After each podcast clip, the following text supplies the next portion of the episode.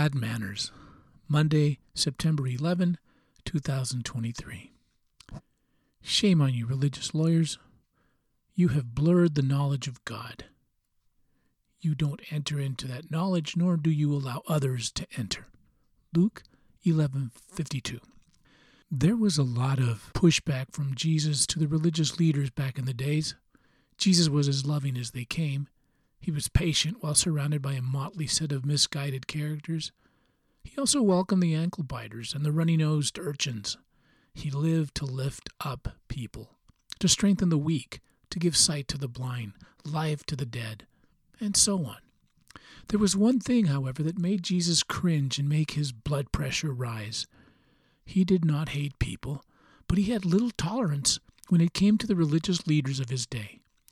There were very few positive things to say about these self righteous, self proclaimed leaders of the religious masses that looked to them for spiritual guidance.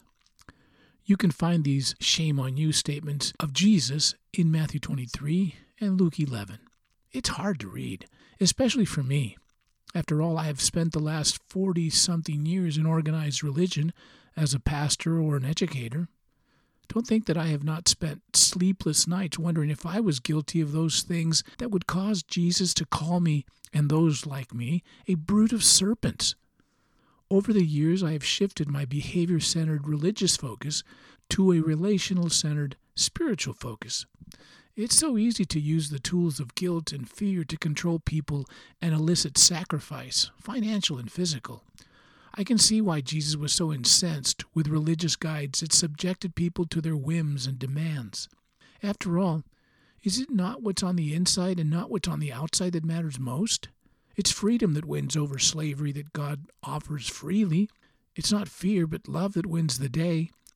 The enemy of our souls and his religious minions want to keep us enslaved and confused, burdened instead of rested in the arms of God.